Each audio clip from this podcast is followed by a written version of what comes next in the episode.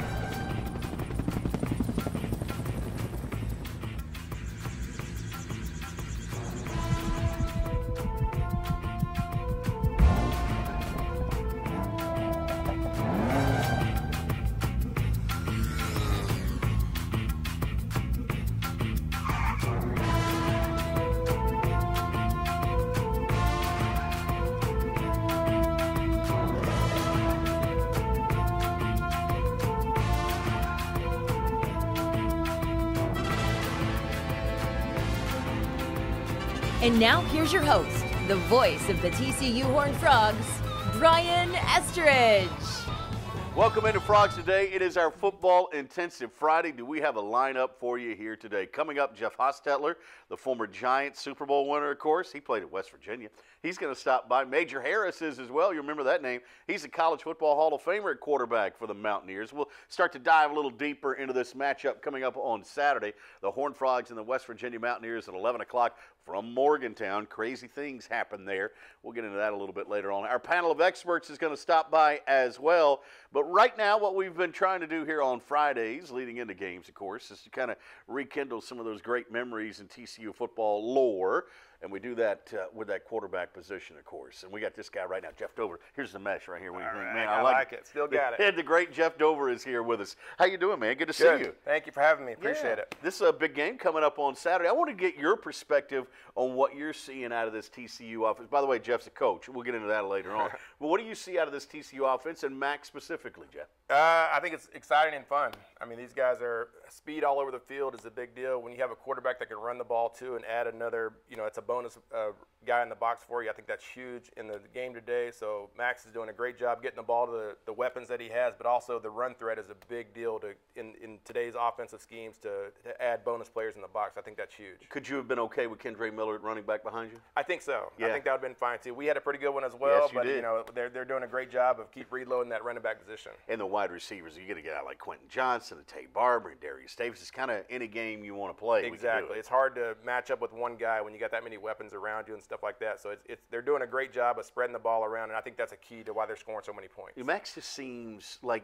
things are happening a little easier for him too. He's not as quick on the read, you know, taking his time, but he's also getting rid of the ball quicker. That's kind of a. I know I just kind of said it differently, but he's, you know, i he's patient yet quick. For sure, and you know a lot of that is experience has a big part of that. And you know going into the season, I know there was a little quarterback controversy, but sometimes sitting back is the best thing for you. You can see the big picture and you know learn from other people and new coaching staff and all that stuff. I think they're doing a good job of that. You uh, you were back a part of the quarterback controversies back in the day. For You know what it's like, and I, I thought the way that Max handled it could not have been better. Oh. Loses a starting job, was a perfect teammate, knew his number was going to get called, and then responded. No doubt. Just like, you know, any position, but especially the quarterback position, you know, the backup's always the big talk and all that stuff, but you always got to be ready because everybody's one play away. And for him to be an older guy that's been around and to, to keep his mind right and to be ready to go right when he's, his name was called, that's, that's a great testament to him. You know, it was kind of similar situations. You played early. Max played early. Mm-hmm. Yeah, that freshman year, you, you threw for over 1,400 yards, right? Nine touchdowns. Had had the great win at Oklahoma to start yeah. things out. what was the play? 24 448? 448, green 24, How about- 448, I still got it. Yeah, still got it. That was that was the first play. Where'd you throw it?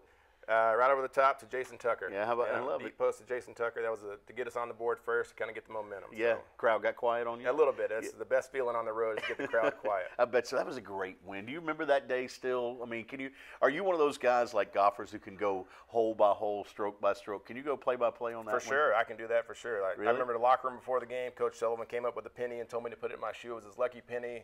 Might have been, you know, just a story, but it, Sure. it worked. And I remember my they had an easy pass for me the first play, and I threw it right in the ground, bounced to somebody, and I was like, oh boy. But then once the nerves settled down a little bit, it was, you know, a great moment in, for TCU in our class for sure. So I got to know this. Did you play with that penny in your shoe? I sure did. that didn't. Bo- that would have. That would have bothered me. It, yeah, I didn't notice it. I guess the, all the other stuff going on, and Yeah. I, I put it back in the next week, and we got beat pretty well, so I threw that penny away. was there a point in that game at Oklahoma where you thought to yourself, "We might win this thing"? For sure. You know, back then we didn't know as much about, you know, we just said, you know, watching film and doing that stuff, we're going to Yeah. win this game. We didn't, you know, there wasn't as much ESPN and highlights of other teams, but going into it, we had a good good vibe about it. And then to get on the board first and the way our defense was playing that day, it gave us a chance to get settled in offensively with a younger group and then put some points on the board late to finish it up. Then you play the Sooners two years later here. Man, I remember that one. What a heartbreaker! Yeah, it really was. It kind of controlled the whole game until the very end, and they end up winning ten to nine. Yeah, right? it's about 58 minutes of dominance is what we used to say, you know, in that game. But, but the rain and all that, then the onside kick late, and then the late score. Really, that was a that was a tough one to take. But you know, that's how it goes sometimes. So you just gotta. It's a next play for the next guy, and a play-by-play. E- Each play is you know a big one, so you never got to play all 60 minutes. You know, our Jeff, our our, uh, our boss JW won't let us bring up the '97 season around the office. Yeah. Any, you know, but I got to talk about that last game. Okay. Because you take on SMU, you got a chance to keep them out of the uh, uh, out of the uh, bowl situation. sure. They were, they were going to get a bowl bid in Fort Worth that night. You're on ESPN. You hadn't won a game. You're out there. Walk us through that game because it kind of started out the way it was supposed to. Started out the right way, didn't it? Yeah, for sure. You know, it was an emotional night for sure because we all knew the coaching staff was going to be gone after that game, and Yeah. you know, Coach Sullivan, his staff are the ones that brought us in. So it was a big night for us too, emotionally, and you know, a big rival game like that. So it was a, a fun atmosphere for sure, and you know. Tearing down the goalpost for a one-win team, you know, looking back is like kind of crazy, but at the time, it, it meant a lot to us to Right. do that for not only the coaching staff that brought us there, but you know, to keep those guys out is also a little bonus on top of that. So it was it was a fun game for sure, and a, and a great way to send those coaches out for sure. You threw two touchdown passes in the first half, right, and then ran for another And one in ran for second. another one, which was you know I'd run it for my life. So I, can, I always tell people I'm real fast when people are chasing me. Right. So that was my one of my few running touchdowns. Yeah. Was we fooled them pretty well. Yeah, it was a big night, and like I said, I, you know everybody makes or the, the left-handed touchdown pass Right. that game is kind of the one that gets brought up to me a lot. Yeah. But it was a blown play pretty much, and I was just trying to not get hit myself. And anytime I get it to Basil or LT, I felt good about myself. Yeah, you're just trying to survive at That's that right. point, right? You know, uh, I would be remiss if I didn't bring out what happened next. Uh, Dennis bet. Franchione comes in uh, as head coach. You're fighting for the starting job, For sure. but it's a totally different system. You know, they come in, they're bringing the option in. You know, Yeah. you're coming out of Grand Prairie, then at TCU. That wasn't necessarily your forte, right? For sure it wasn't. I never heard. I mean, I've seen option football like in the old '70s film and all that, Right. but it wasn't my style. In high school, we threw the ball all around, and that's what I came in to do. And you know, under Coach Sullivan, a Heisman winner and a professional quarterback, so that was a different, different scenario for me to, you know. But I, like I said, I don't think I would have got into coaching and doing what I'm doing today if it wasn't for that experience. Yeah. You know, it was tough at the time because it wasn't my forte, and so me and Patrick split a little bit. Then Yeah. Casey did it, came in and did a great job running the option. But stepping back and looking at the big picture and learning a little more football and the back end of it instead of being involved in it all the time and you know getting your mind ready for every week.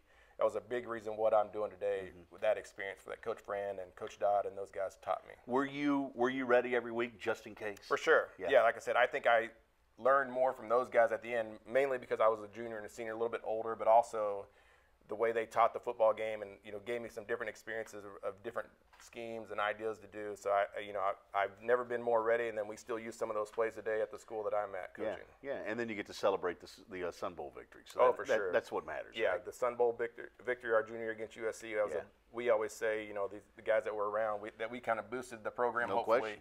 to where it is today. You know, I was the first big kickoff to that, and then the Yeah. next year to win the conference and beat uh, East Carolina, the Mobile Bowl. That was a you know big jump start for where we are today. Yeah, JW claims that TCU football wouldn't be where it is today if not for him. That's right. That's what us old guys. That's Yeah. what we live by. First, year, you know, I don't know if that's the case or not, but we like to think that ourselves. How good would you be in the in today's quarter in today's systems? Well, we probably all say it, but we'd probably be better today than we were back then. But yeah, it would be nice for sure to Yeah. sit in the shotgun every play. You know, I, I tell my quarterbacks today that you know we threw 15, 20 times a game. You know, Right. it was under center unless it was third and 12 or 14. So. Right. It's nice to sit back there and see the big picture. Yeah, it, it's fun to watch for sure as a fan of the game and as a, just as a coach. It's nice to see the ball being thrown around and spread out a little bit. So I think I would have done well, but again, you know, that's the old guy in me talking. I love the fact that you're still a proud Horn Frog. Oh, for sure, no doubt. I, like I said, I, not, not that I'm at every game, but I'm, I'm tuned in, and Yeah. you guys and you guys do a great job of keeping us. Even if I'm in the car at home, I love watching it and keeping up with it. So All right, talk, Trinity Valley now, right? Trinity Valley Yeah. School, right down the road. Coaching from here. quarterbacks, baseball coach. That's right. Yeah. got a good baseball team coming in. Really man. good baseball team. Yeah. Our football team actually is in the championship next week for our state championship for the SPC. So we, we're having a good little run over there right yeah, now. yeah, a lot of fun, man. Tell me about your family. What you got going on? I have a wonderful, beautiful Horn Frog wife, Yep. uh, Crystal Dover, Crystal Finolio, formerly. Uh, Yep. we have three young daughters. Does she teach at TVS? She does. She's the head volleyball coach there also, so that's where we met. So I'm pretty lucky guy there. We got three beautiful young daughters. Yeah.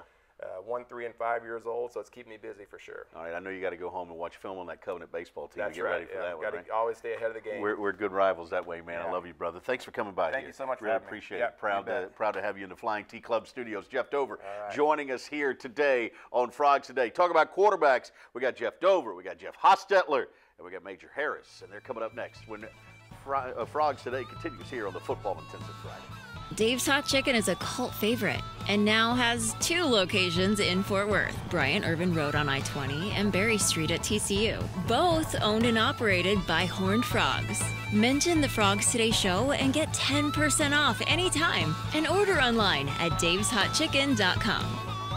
The Flying T Club provides the everyday TCU fan and alum the ability to specifically support TCU student athletes. Flying T Club offers three levels of memberships. The Flying T Club is a nonprofit organization supporting the brand development of TCU student athletes through a series of unique event based networking opportunities, which are exclusive to our members.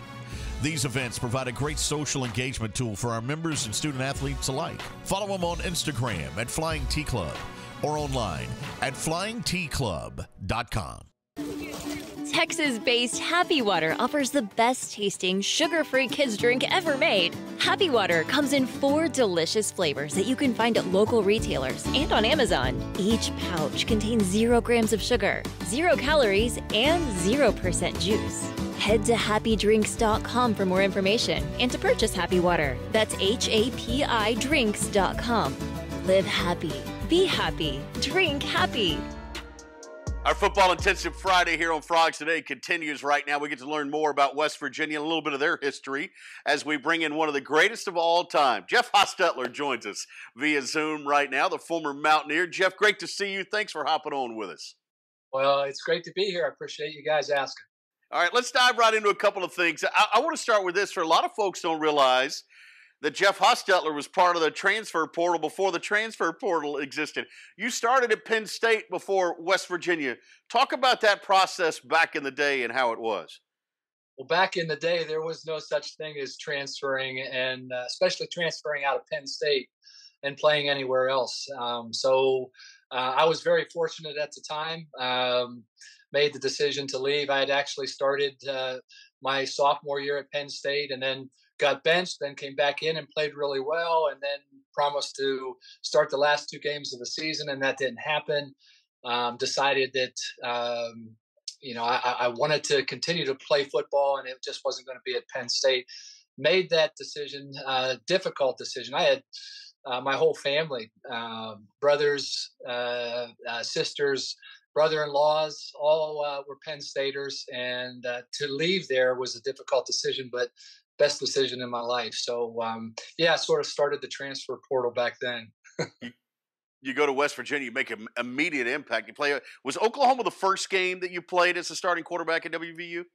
Yeah, it wasn't a bad place, to, a, a bad way to start. Uh, we went out to Oklahoma. We were at the time supposed to kill their horse uh, because he uh, he was going to run around the, the so much, die of uh, dehydration. So um, for us to go out there and and uh, to beat Oklahoma in a sea of red uh, was pretty awesome. It was a great way to start career at WVU. Yeah, three touchdown passes in that one. You went on to a, a great career there at West Virginia, and then you make your way to the NFL. And I, I was, you know, I, I, remember your days with the Giants and the Raiders and the Redskins. Obviously, the Giants' days stand out. A, a pair of Super Bowls, a Pro Bowl opportunity for you. You should have been the MVP in one of them. You realize that, Jeff. They gave it to Ottis Anderson, but I mean, what a great run you had.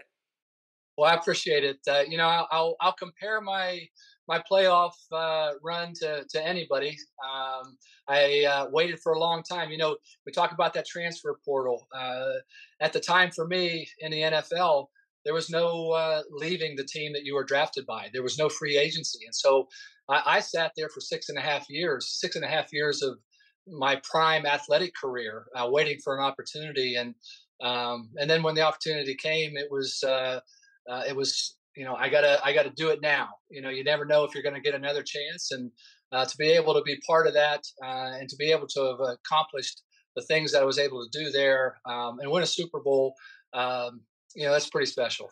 You, you, got to play, but you were playing behind Phil Simms earlier in your career, and you're you're trying to figure out how to get on the field. Did I read correctly?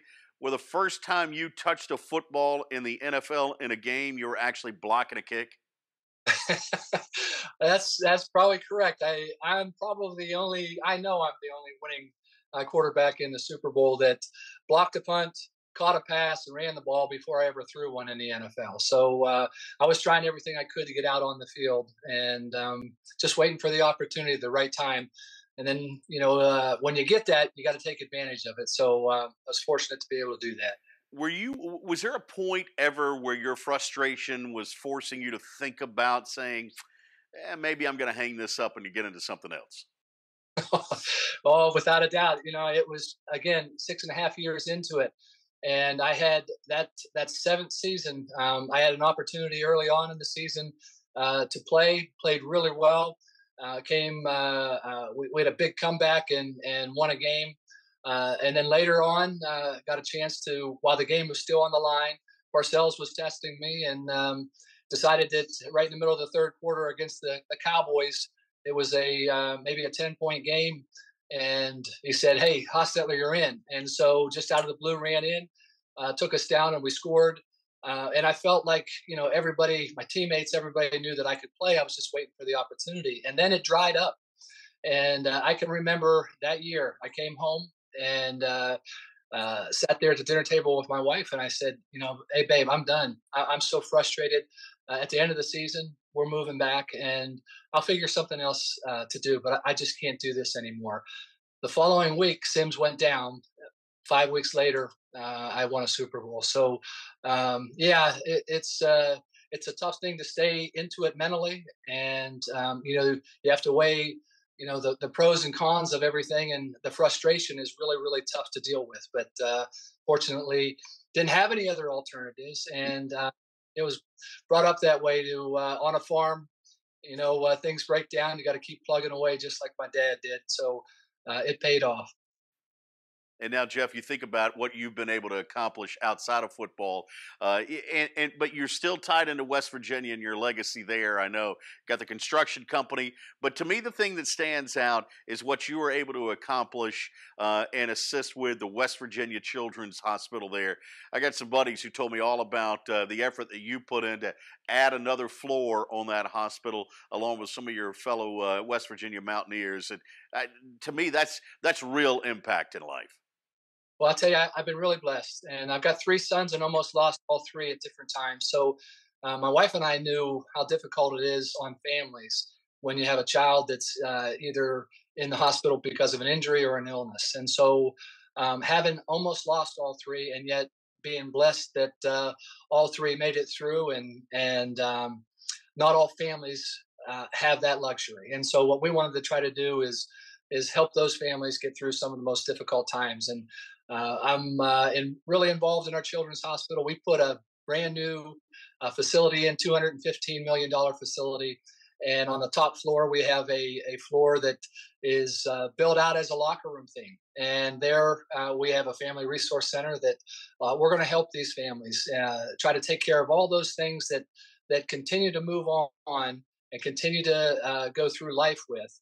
Uh, try to take those things off their plate so that they can concentrate on their child that's in the hospital. And the goal was to try to put them in a place that doesn't feel like a hospital and to surround them from people that don't know them, never knew them, but uh, have committed to helping them. And those are uh, former WVU athletes, men's and women's sports uh, athletes. So um, we've uh, we've done a great job with it. We've got a great facility, but our real work is just starting. We're going to do some amazing things up there to help our families. Well, kudos to you, man, for doing that. It's a long and storied tradition there at West Virginia. Folks may not realize 15th winningest football program in the history of college football. Uh, it's a proud group, and I think Frog fans will figure that out at uh, 12 noon West Virginia time on Saturday, won't they?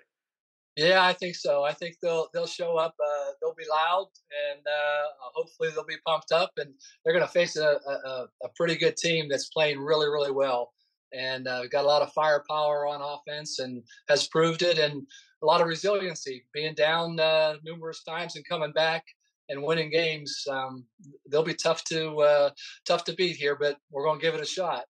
Jeff, I'm going to do this on the air without anybody prompting me. We we uh, we in Fort Worth host the Davy O'Brien Award every year, and they honor uh, a legend every year. Uh, we brought back Bartkowski and, and Dan Fouts and guys like that.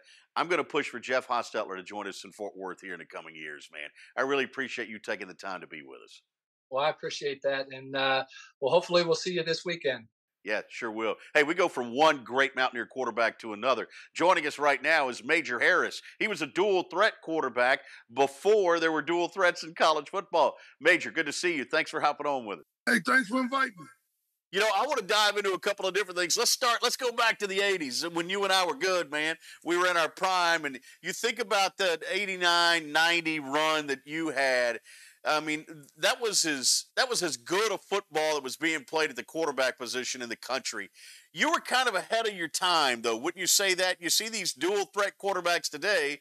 Major Harris was a dual threat quarterback before it was even cool, weren't you? Well, you know, I don't look at it like that. You know, being that um, we actually, you know, played for a national championship, I thought we was on time. and you did. You played Notre Dame in that national championship game.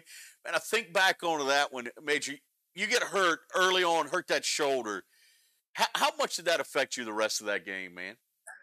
You know what? I always compared it to, um, you know, I felt when I played, I played in cruise control where I didn't worry about hitting the gas. You know, I'm just out there and everything kind of running smoothly. But um, when I got hurt, when I hurt my shoulder, it was more, I was had to hit the gas. I was more things on my mind and stuff like that. So I really couldn't focus in like I totally wanted to, like you know, like like it is like when you um driving on cruise control. Yeah, I get that. You're coming out of Pittsburgh, coming out of high school. All kinds of folks were recruiting you. The story I read though was that the University of Pittsburgh was recruiting you, and you wanted to go there, but they didn't want you to play quarterback. Is that right? No, no, that that's not true. What had happened okay, was uh, they was recruiting me, and the coach at the time was Foge Fazio, and he ended up getting fired you know, a lot of times that get overlooked when you're being recruited is you can be recruited, then the coach might leave to take another job or might get fired or the offensive coordinator leave to take another job. And that can affect the recruit because, you know, all of a sudden the guy that's been recruiting you for a year or two years is gone. Then you get to go to West Virginia, go play for Coach Nehlen, who's just one of the best, obviously, and a good dude. Uh, what separated West Virginia for you at that time to go to school there? Well, you know, it's close to home. You know, when you know when you you know growing up, you know, I heard of West Virginia. I've never been there, but you know, being from Pittsburgh, then you hear West Virginia, you think, man, that's something far off. But really, it's only like an hour and five, ten minutes um, drive. So, right. I mean, that was perfect.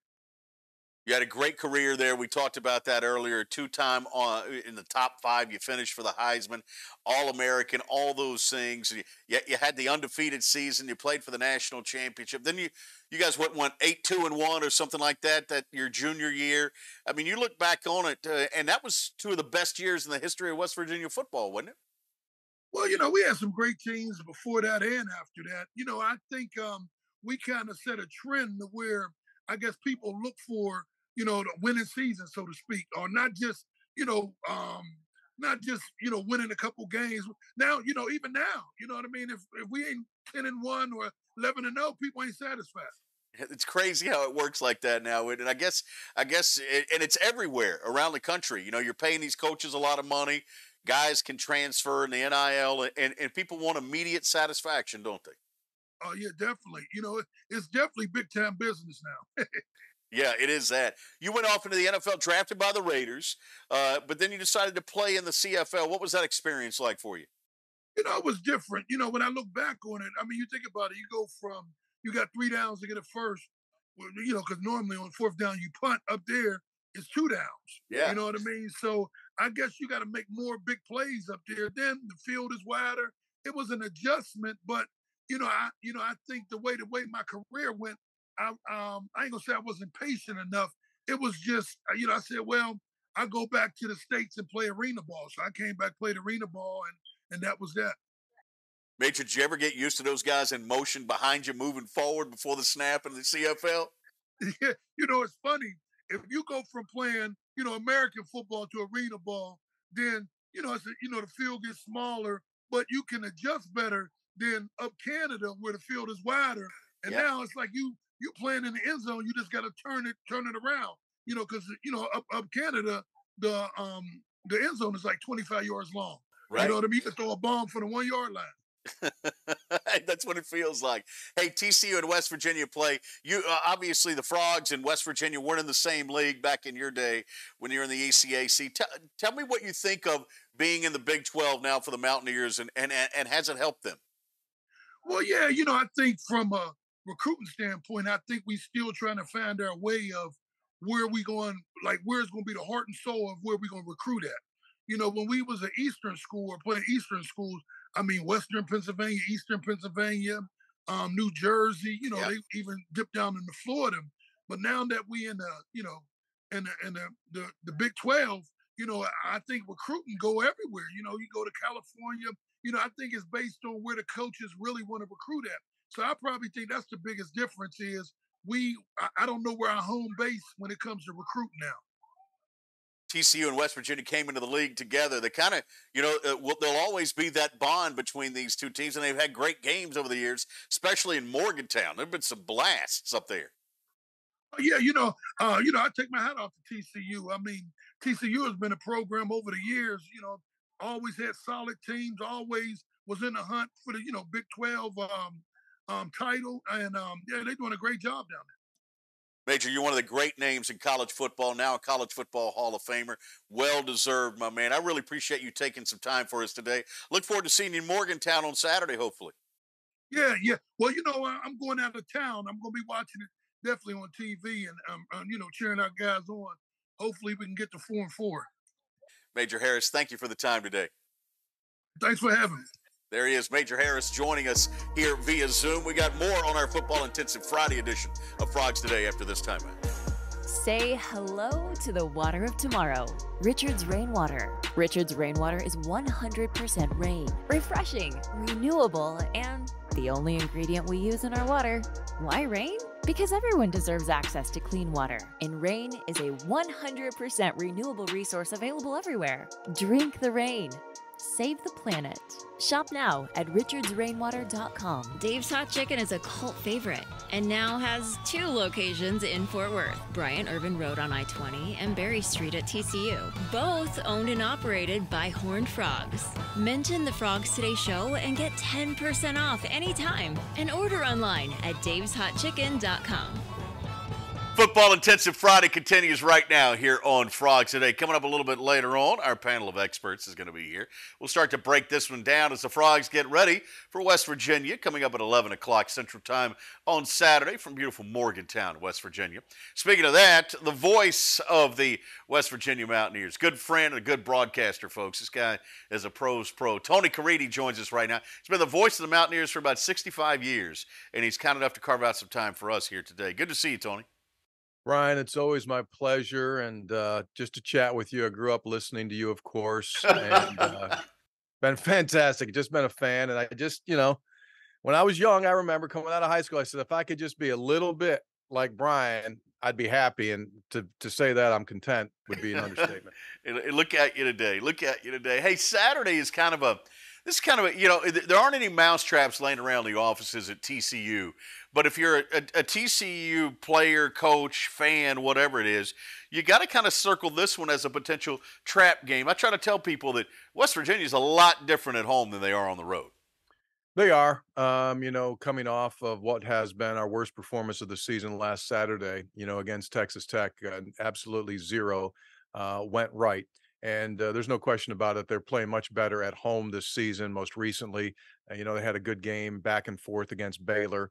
And um, I don't know what it is. I'm not ex- exactly sure if that's the inexperience, young guys when they go on the road don't quite understand what it takes or whatever it is. But they have played better at home. And you know, obviously, you, you take a look at this game on paper, and it's a little bit scary. Uh, you guys are scoring at an extremely high level, among the best in the nation, and uh, West Virginia's defense is struggling. So on paper, it's a little scary, but then again, you know, every week we see results that kind of make us scratch our head. And I think from the West Virginia perspective, that's what they're hoping for. I don't get the sense that when Sonny Dykes talks about JT Daniels, the quarterback, and he talks about weapons at wide receiver and the freshman running back and an offensive line that you kind of had to piecemeal. I, I, I, don't get the sense that this is coach speak when he says, listen, these guys offensively can still be dangerous and JT can spin it. They, yeah, I mean, at times, you know, Graham Harrell has come in. He's the offensive coordinator in yep. his first season, and there's no question that offensively they're better. And the big reason why is because of JT Daniels. And for those that don't know his story, five-star recruit, came right out of high school, skipped his senior year, and started at USC. Got hurt, eventually went to Georgia, got hurt again. And so this was kind of like his last stopover to see if he can stay healthy, which he has to this point and you know kind of live up to his expectations. He, he can throw it he can throw it very very well uh, he, he's very very smart and as far as understanding the game.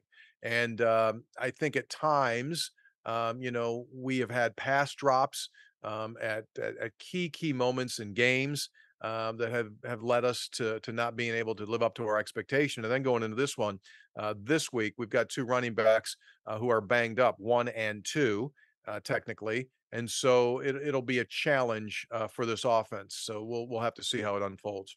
Defense has struggled at times. You talked about that earlier, but uh, Dante Stills kind of pops real quick when you put on the film the defensive lineman from a local product there, who's just had an amazing career at West Virginia. Yeah, he grew up about 20 minutes away in Fairmont, West Virginia, and the defensive front is the unit that has the most experience to this point, or at least plays uh, as, as solid of a unit. We got hit, Brian, in the transfer portal, like not just a little hit, like hit in all capital letters. Uh, we lost uh, the the two cornerbacks that would have started. We lost the two safeties uh, that would have started in the transfer portal. And they went out and you know they tried to get guys that had played a lot of games in, in high level programs, i.e., James Madison and uh, North Dakota State, you know, teams at the lower level that had won championships while they were there. And, you know, okay, but you're not going to replace those guys. And so oftentimes, you know, I look at it and say, what if? It's a huge what if, right? Uh, we have guys that are playing uh, across the country right now that if they were back there, West Virginia would have a solid defense. But at this point, um, it's a very, very inexperienced defense. You can tell that a lot of times they're playing um, with paralysis by analysis, and that's uh, that's been a big problem for them. Sitting at three and four on the season, there's a lot of talk out there, Tony, and I never know what to believe. I mean, is this a I'm not going to call it a make or break game for for Neal Brown, the head coach, who Sonny Dykes loves, by the way, coached him at, at, at Kentucky. But uh, I mean, is this one of those where you look, okay, the next three four weeks could determine Neal Brown's future? Well, I don't even want to go there, but I would say this that Neal more though more so than anyone else knows what this business is and more so than 20 years ago, the only thing that matters is wins. And Neal knows that, right? I mean, we talked about this a little bit earlier today on the podcast that we do. You know, 20 years ago when Don Nehlen was at the end of his career, West Virginia's winningest coach, he's in the College Football Hall of Fame he made on his last year in his 21st season $250,000. Wow. And nowadays, as you know, that's a bonus.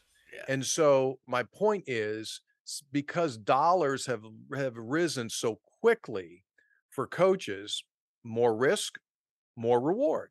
And so nowadays, where Don might have been able to get through on a four and seven on an occasion, or a, we had a weird five, four and two, people kind of go, okay. Nowadays, that's no longer acceptable because you're paying these guys very high levels. And so um, I, I think the biggest thing going forward over the remaining games is that you want to come away with it that you're trending in the positive direction. I think that's the biggest thing. You know, another coach Neil in reference, you know, he'd always say, you're either getting better or you're getting worse. You're never staying the same. And there's a lot of truth to that as a program. So I think to answer your question in a roundabout way, I think that's the biggest thing. You want to see that you're getting better as you go forward. All right, tell Frog fans what they can expect. Those who may be making the trip to Morgantown for uh, for uh, tomorrow's kickoff, or those who will be watching on television. I tell them all the time, it's a great atmosphere for college football in Morgantown. What they can expect in two words, just like it says on the uh, logo when you come into the state, almost heaven. Um, in all in all seriousness, fortunately for you guys, weather-wise, we're going to hit it. Um, this is going to be a comfortable game in the 60s. Uh, they're calling for sunshine. Um, you know, not that it gets horribly bad here, but you know, it can also be rainy and, and 45 this time of the year. And so it'll be idyllic. Uh, the leaves have kind of passed their peak, but I think, you know, where you're going to be located across uh, you can see in the what we call Chestnut Ridge. It'll be gorgeous. It'll be golds and oranges. Uh, I, I, think fans, you know, uh, they'll be respectful. It'll be cool. No one's got any problem with TCU. If it was Pitt, obviously it'd be a little bit of a different story. um, but uh, I, I, think you'll have it fun. I would encourage folks to kind of, you know, get around and and uh, it's it's a good setting, kind of similar to you guys. You guys do a great job as well, you know, around the stadium. So just have fun. Um, it'll be perfect weather-wise. If you are coming in, by the by, um, basketball-wise, if you're like a hoops fix person, you need a little hoops West Virginia is scrimmaging um, at Bowl against Bowling Green inside the Coliseum on Friday night. If you want to get a look, if you're a huge hoops fan, uh, they'll be going tomorrow night as well. Which, by the way, I'm hearing Coach Huggins says his team's a lot better this year. You hearing that as well? Well, I think he would also tell you they couldn't have got much worse than they were last year. um, defensively, uh, we were really, really bad last year. They hit the portal um, like a lot of schools, and uh, we got nine new guys on this team. I think they will be better defensively. They'll be more athletic. Uh, scoring is going to be the question. Can they get back and score? You know, we did a survey. We didn't do a survey. We did a little research last week. 42 different players have left Big 12 schools since last year. Wow. We lost the most offense, like 80 or 81% of our offense is gone from last year. I don't know if you know this or not. You guys lost less than 1% of your yep. points from last year. That's amazing. Yeah. And um, I, am sure you guys are getting fired up for what should be a fun season. But, you know, be, because most teams have lost, well, you know what? I said 42, it was 69, 6.9 players per team. So, because there's so many new faces, I don't know chemistry wise across the board if you can really make a strong call as to who's going to be all that. I think that remains to be seen. All right, man. Have the uh, pepperoni war, uh, rolls warm for us when we get there this weekend. Looking forward to that. Uh, hot cheese for you. I will do it. I love it, brother. Tony Caridi, voice of the Mountaineers, terrific broadcaster, kind enough to give us some time here today. We got our panel of experts. We'll start to break down this matchup even further. Frogs of the Mountaineers coming up at 11 o'clock on Saturday. We'll get to that after we do this. The Flying T Club provides the everyday TCU fan and alum the ability to specifically support TCU student athletes. Flying T Club offers three levels of memberships. The Flying T Club is a nonprofit organization supporting the brand development of TCU student athletes through a series of unique event based networking opportunities, which are exclusive to our members. These events provide a great social engagement tool for our members and student athletes alike. Follow them on Instagram at Flying T Club or online at flyingtclub.com. Texas based Happy Water offers the best tasting sugar free kids drink ever made. Happy Water comes in four delicious flavors that you can find at local retailers and on Amazon. Each pouch contains zero grams of sugar, zero calories, and 0% juice. Head to hapidrinks.com for more information and to purchase Happy Water. That's H A P I drinks.com. Live happy be happy. Drink happy. Simply the best barbecue in Fort Worth. Dine in, catering, or drive through. 2900 Montgomery, just off I 30. Remember, the best barbecue in Fort Worth is at Railhead Smokehouse. Say hello to the water of tomorrow. Richard's Rainwater. Richard's Rainwater is 100% rain, refreshing, renewable, and the only ingredient we use in our water. Why rain? Because everyone deserves access to clean water, and rain is a 100% renewable resource available everywhere. Drink the rain. Save the planet. Shop now at richardsrainwater.com. Welcome back into the Flying T Club studios for our football intensive Fridays. We start to break it down. We've got our panel of experts with us right now as the Horned Frogs get set to take on the Mountaineers coming up at 11 a.m. Central in Morgantown, West Virginia. All right, we got these guys alongside. Coach David Bowden's with us. Landry Burdine from the Horned Frog Sports Network is with us. And back here in the port shirt, It's not port. what flavor is it this week? Yeah, it's kind of red maroon. Okay, yeah, we've got uh, Jeff Wilson from Frogs Today joining us. All right, we'll start with Coach Wilson here. All right, you talked about Kendre Miller all week long now. You're sold on this guy. Running back for the Horned Frogs has been terrific. What about it? Uh, what about him do you like the most? I think what I like the most is the way he just runs people over. You know, he, he he's so physical. He, he has a 650 pound squat.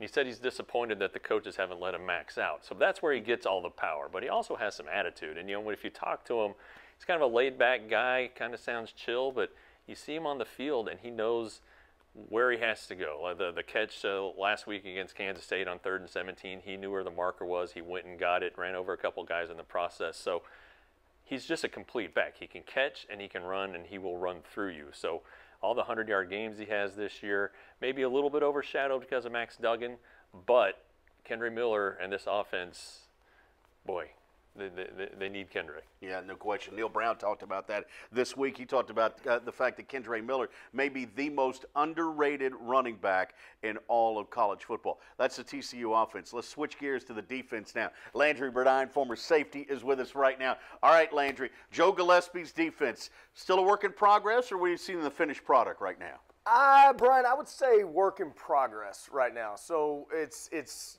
nowhere near a finished product. What what they're doing well right now is playing together as a unit, and and they're not. Re- eh, the communication has been really good. I think. Uh, what they're not doing good is starting slow. So they're they're allowing a lot of yards early in games, a lot of big plays.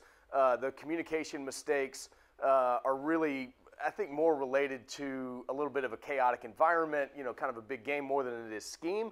But I think at the end of the day, that this defense has showed you what it can do in the second half of that Kansas State game, and that's really rallied together. Now, I would also argue uh, in Joe Gillespie's favor, might have been a little hijinks with the with the uh, signals, and uh, something we got into later in our broadcast, and uh, but that got corrected at halftime. And you know, Brian, I, I, think you saw a big difference made there too. Seven straight uh, opportunities for Kansas State that resulted in zero, zero, points. Not bad. All right, let's talk a little bit about special teams on TCU. We haven't done a lot of this. There's a couple of rating services out there that actually have the Horned Frogs really low. Is that just because there's just a small amount to judge here at this point? Do you think that's what it is, Coach? Yeah, I think it's also a staff that's aggressive in, in you know, going for it on fourth down. So you don't get to see him on the field that often. And, and really, Coach Dykes, I, I don't think gets credit with this too often. You, you hear about Mark Tommerdahl as a special teams coordinator, does a phenomenal job, and that's his sole job. I mean, he doesn't coach a position, so he can work with those guys. The kickers feel really, kickers and punters feel really comfortable with Coach Tomadal. He spends a lot of time with them and is really giving them aspirations at the next level. But all those times going for a fourth down keeps those guys sidelined. But Coach Dykes is a guy who started when his time at Kentucky as a GA with special teams, puts a premium on it, and certainly from the head guy down, this is a unit I think that is strong. Like you said, Brian, though, they just haven't had a chance to show off, show it off too much. I think you're totally right. I want to get into West Virginia here shortly, but first I want to talk about the Big 12 overall. A lot of conversation around the country about how tough this league is from top to bottom. Jeff Wilson, tell me a better league in the country as far as consistency and uh, you know having teams from top to bottom being solid. I don't know if there is one.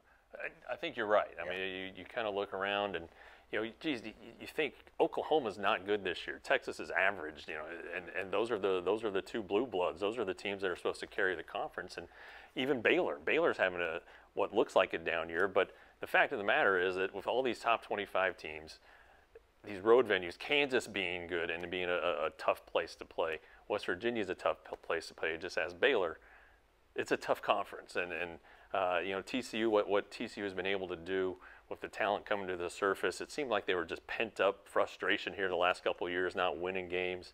and, and they saw an opportunity.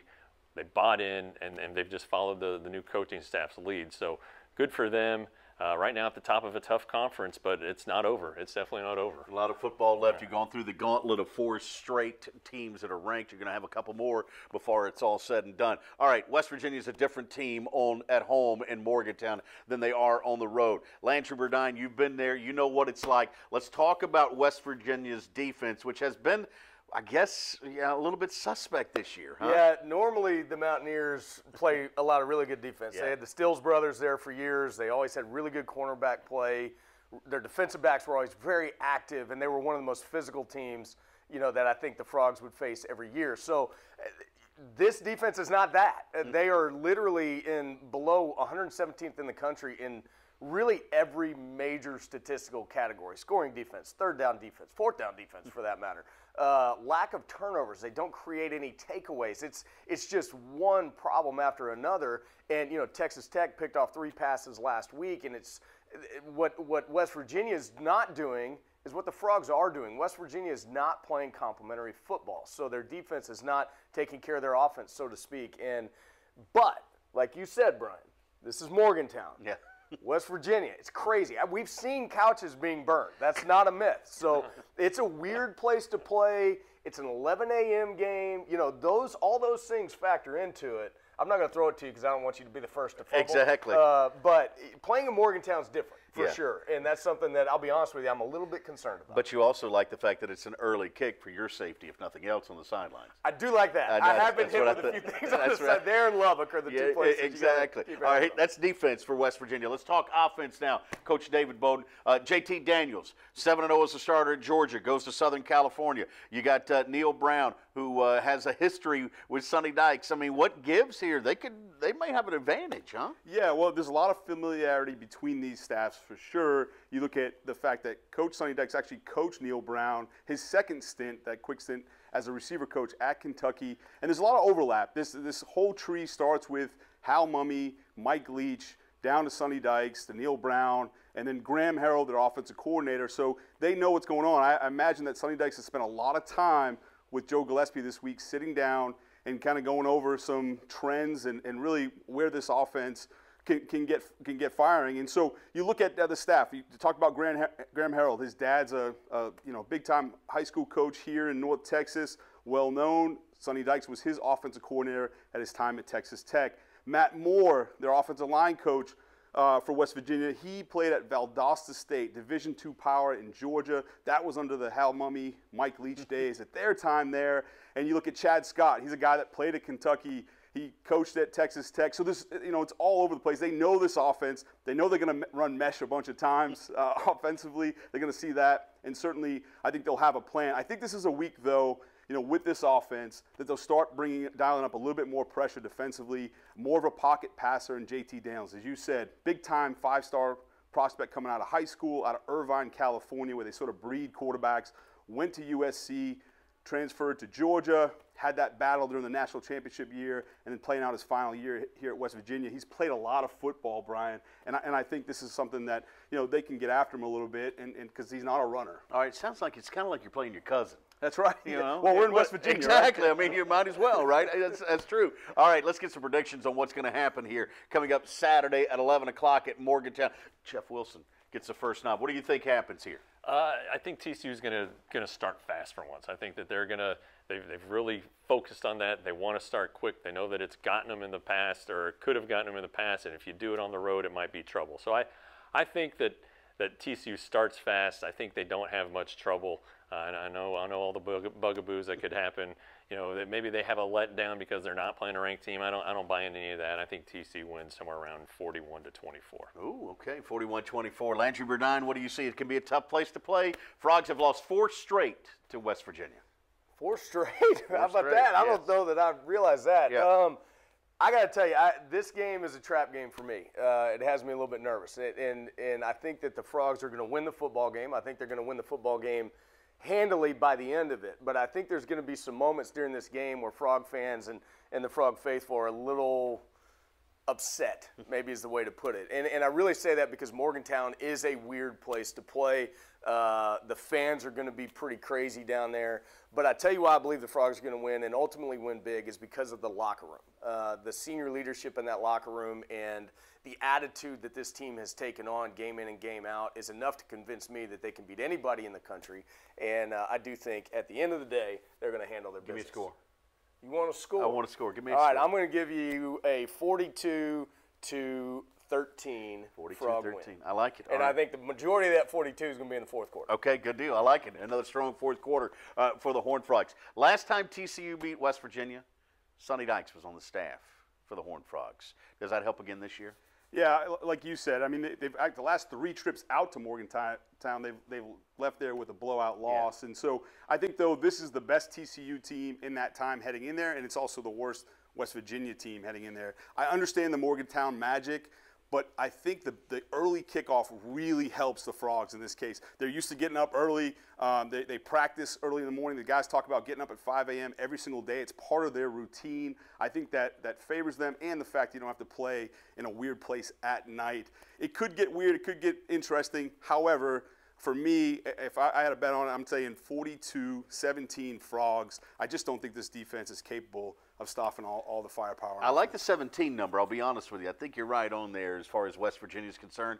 I just think it might be a little bit tighter than that. I mean, it might be 31 17. Horned Frogs win on Saturday against the West Virginia Mountaineers. A big thank you to Jeff Wilson. You can find out everything you know about, need to know about this matchup, plus a review after the game on frogstoday.com from Jeff. Of course, Landry will have all the coverage on the Horned Frog Sports Network from the field. And Coach David Bowden will be breaking it down all next week, dissecting the Frogs as the Frogs get set now to take on the West Virginia Mountaineers at 11 o'clock on Saturday. Thanks for joining us on this football intensive Friday edition of Frogs Today. Uh, we want you to go to that website, frogstoday.com. We want you to like, share, comment, and subscribe to the website and to YouTube to our channel as well here at Frogs Today. All right, until we see you next week, TCU and West Virginia. It happens on Saturday at 11 o'clock.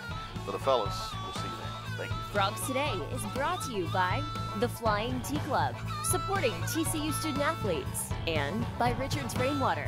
Say hello to the water of tomorrow. Frogs Today is a production of Roxo Media House.